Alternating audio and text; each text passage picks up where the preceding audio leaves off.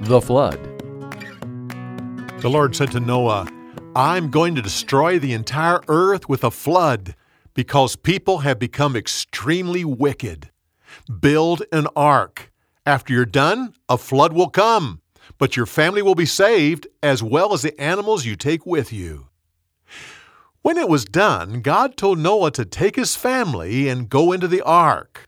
Once they did, animals started coming in pairs seven pairs of clean animals, seven pairs of birds, and one pair of all the rest. When they had every kind of animal and bird, God closed the door. Suddenly, water started falling to the earth, and fountains of water shot up from beneath the ground. This lasted for 40 days until water covered the entire earth.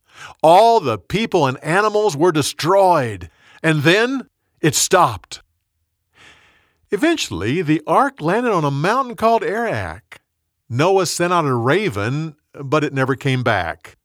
Next, he sent out a dove, which flew around and then returned to the ark. The next time he sent her out, she came back with an olive leaf in her beak. She didn't come back the last time he sent her out. Finally, God said, You may now leave the ark. Look at the rainbow. It's a sign of my promise. A flood will never again destroy the entire earth. For more, go to BibleTelling.org.